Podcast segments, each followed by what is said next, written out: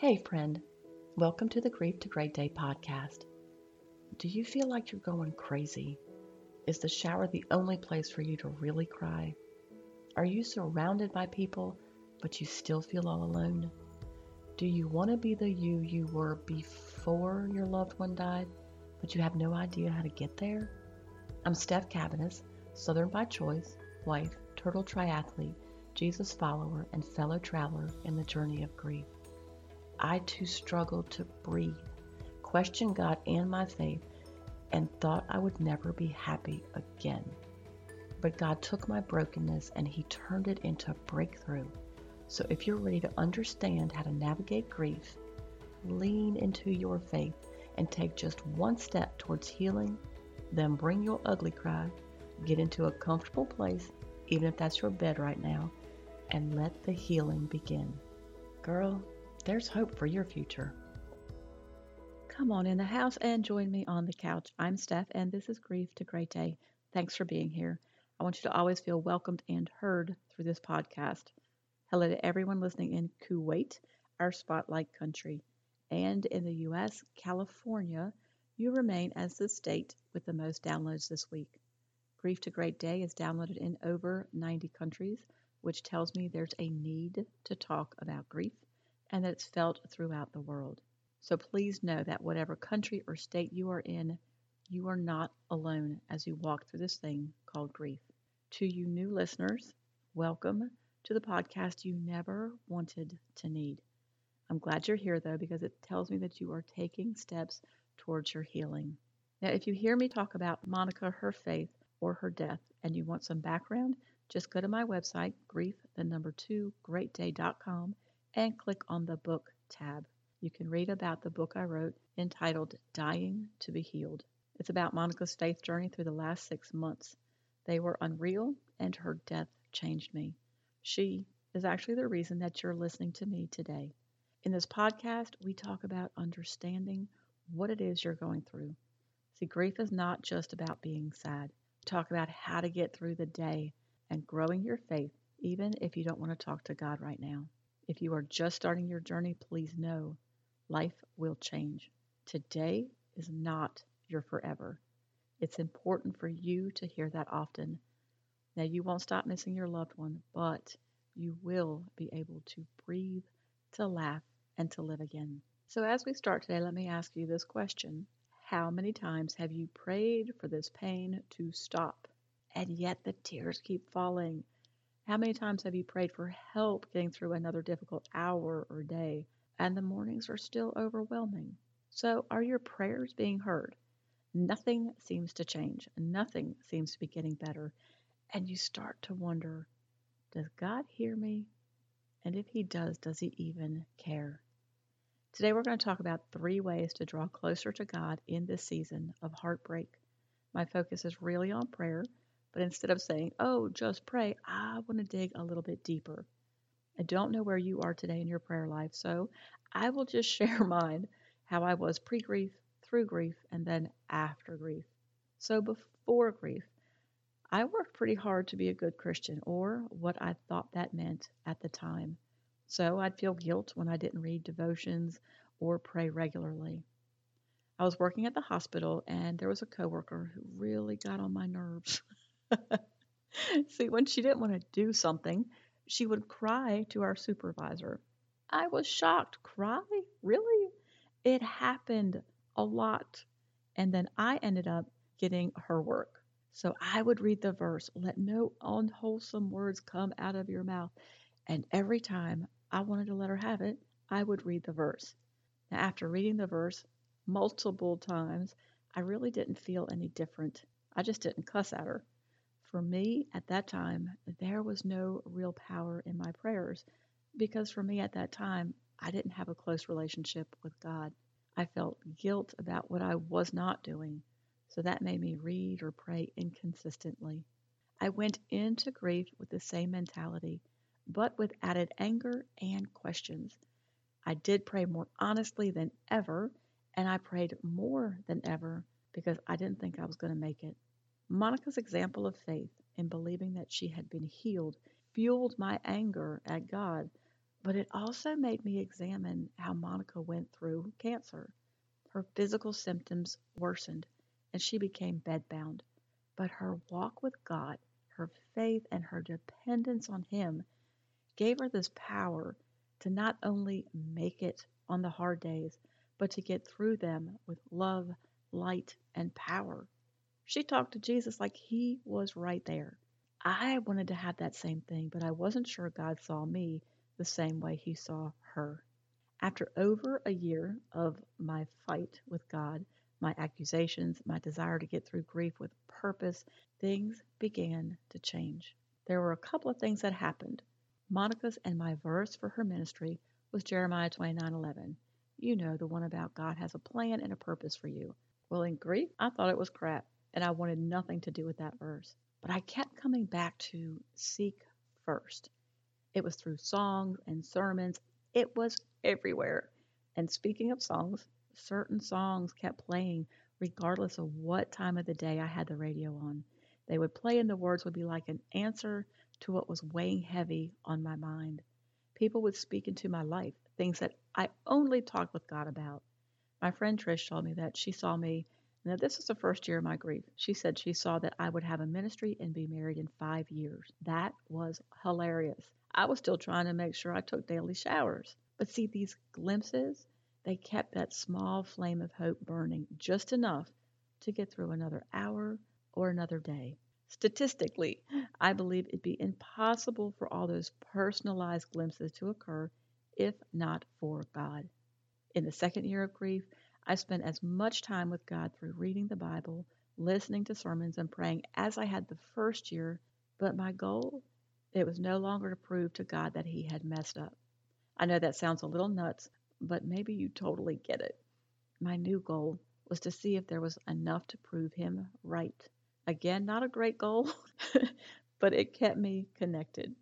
If I really believed with my mustard seed sized faith if I really allowed Him to change me and not expect Him to change my circumstances, and if I really gave up my desperate need to be free of the pain and confusion of grief, what would He do?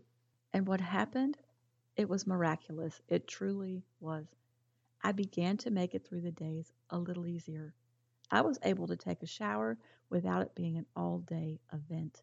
I began to want to read the Bible, and that was big. I didn't have guilt. Guilt about not reading was gone. I began to want to pray, to be in His presence. I began to see that I didn't have to work hard for a relationship with God. I began to see that I wasn't going to get the answers that I wanted so badly, but it was starting to be okay not to have those answers. I saw something bigger than I was, and I didn't try to figure out what that was going to look like. In my mind, I knew it would be related to health, since my degrees and passion were about chronic disease prevention and reversal. Then post grief. And what I mean by post grief, I don't think we're supposed to grieve forever. That is not God's purpose for our heart. You never stop loving or missing your loved one. You never get over the loss. But for me, post grief was, I don't know, end of the second year, walking into the third year. My desires to read and pray remained. My dislike for that coworker, I know you were wondering, it didn't go away, but it also didn't matter anymore. I just did the extra work and I, I really didn't care. My striving actually ceased, and I enjoyed days that used to be impossible to get through. Now, y'all know how monumental that is. I began to put my hands to the work of this new ministry with another friend. And here's the funny part when we were ready to launch the ministry, I couldn't do it. I told the web designer to not go live because something was off. I knew that I knew that I knew that I wasn't supposed to move forward at that time. And it frustrated me, but I was certain of it. Years later, when I was ready to move forward on the health ministry again, God said grief. What? I reminded him of how much I had gone through and how I loved the health stuff desires of my heart, and all that. I did not want to be the grief girl. I didn't want to always be serious. I wanted to have fun and create things to help people prevent and reverse disease. And the next thing you know, I'm telling Jeff that I'm supposed to do grief support. It took me the first year of the Grief to Great Day ministry to really understand that I am not the grief girl, I'm the hope girl. See, if God changed my mess of a life when I didn't feel like He even saw me or cared, then His word was true. And if His word is true for me, then it's going to be true for you too. I hope you can see that my version of going after God was a hot mess. My prayers weren't perfect or pretty, but they were honest. There was never a day that went by that I did not spend some kind of time with God, even when it didn't look pretty. But the action of spending time going after Him was there every day. So here are the practicals for you. First, do not worry about how to pray. Let me give you an example. Do you have to address your friends or family members in a certain way for them to hear you? Full disclosure, this question of how to pray came up for me too, and the Bible does give a great example. The verse that starts with, Our Father who art in heaven. So if it helps you to use that as your blueprint, then use it. But I need you also know that if God heard my jumbled up accusations, He'll hear whatever you have. Second, in your prayers, just be honest. Yes, God knows your heart, but you sharing it shows faith and trust. So if you're upset, disappointed, wanting to give up, have unforgiveness, whatever it is, share it with them. Don't feel like you have to go from zero to a hundred. In other words, no communication to an hour a day. That's not realistic for us humans if we're going to be consistent. Do something. Talk to God during the day, a little bit at a time. And out loud, that doesn't hurt either. And be willing. Now, here's something that takes time be willing to do the work of grief without controlling the outcome of the work. So when you pray and you're like, I should have heard something by now, it's been a month. I should have heard something by now, it's been six months. I should feel different by now, it's been a year. Remember that God is the author of the outcome. So take the pressure off of you take the control out of your hands. This part really is hard. So allow God to control what He controls. And you, you take care of what is within your ability, like getting out of bed, like engaging with others as you are able, and praying. And third, this is the hardest season of your life.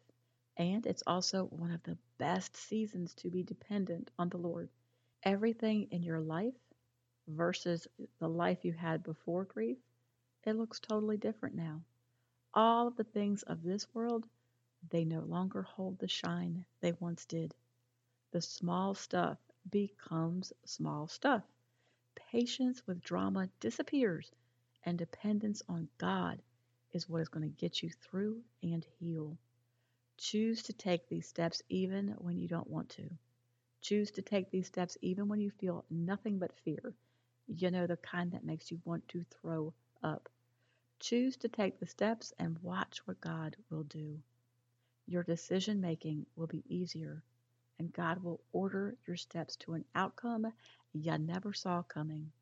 Now, going back to my experience, I never thought I would get through grief, but God. I never thought I'd have real purpose again, but God. I wanted a health ministry, but God. and now I get to tell how good God is. Go after Him through prayer and reading the Bible like your life depends on it, because your future life depends on it. I find that after grief, when the things happen that you have prayed for, like life becomes a new normal, and you go through the routines that you used to go through with little effort, when all those good things happen, your dependency on God isn't as urgent. But what I know about life is that there will always be another season of grief or disappointment. And if I don't stay dependent on God, it's entirely possible that I could have a hard struggle yet again. I just want you to keep that in your mind because when life stops being so hard, and it will. I promise it will. You're just like, I want to get to that point. It will. Our need for God is no less. It just feels less urgent. The word of the week is Luke 5:15. But Jesus himself would often slip away into the wilderness and pray. See, when Jesus was on earth, and in human form, he also needed to pray and to have time alone to be with his Father. So, how much more do we need this? Your journey works are to move into action about your prayer life.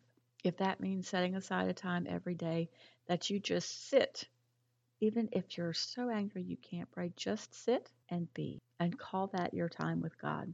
It'll change, but just do something towards a prayer life, a consistent prayer life, day to day. And remember, don't worry how to pray. Be honest in your prayers and let God control the outcome. And no more hints here. I have big news to share. Save the date of November 13th, 12 noon Eastern Standard Time. I'll be hosting the Holiday Grief Relief Summit, which has been created with you in mind. The holidays aren't that far off, and if you're like I was, you start feeling a little anxiety about what you're going to do, how you're going to get through, all that stuff. So take a break from the holiday hype and join us. This is not an educational summit, though you will learn some things. This is going to be inspirational. You're going to hear stories of women who get it because they have walked what you are, and you'll hear of their transformations. It's going to give you great hope. I want you to come as you are and connect with other Christian women. There's going to be music, the spoken word, and prizes, so you need to come. But all joking aside, this summit could be a changing day for you. Look for more details October 23rd when registration goes live. I will let you know here and I'll let you know first in the private Facebook group. So you probably want to go ahead and join. By listening to this episode, it tells me you are doing the work of grief, and I know that's not easy. So if you're ready to take another step towards your healing, there are more resources on my website, grief, the number two, greatday.com for you. And another step would be coming to the summit. The summit is free, so all you have to do is click the button to register on October 23rd. All the links you're going to need are in the show notes. And if you don't have a home church, please visit my church, opendoorchurch.com. Until next time, remember who holds your future and know that you are not alone. Keep coming back to the house, keep sitting on the couch, and keep taking those steps, however small or slow, towards your healing. Thank you for being here today, for showing up. If this podcast has given you hope, encouragement, or helped you in any way, share it with a friend either in a text or on your social platforms. Also, please subscribe, rate, and leave a written review on iTunes. It's a huge blessing for me to know that you're out there. Lastly, and this is important, you are not alone. Connect with me on the Grief to Great Day website, the link is below, and sign up for our free newsletters. I want to be able to pray for you by name. Remember, grief isn't something you're going to get over, but a great day is something you can get to.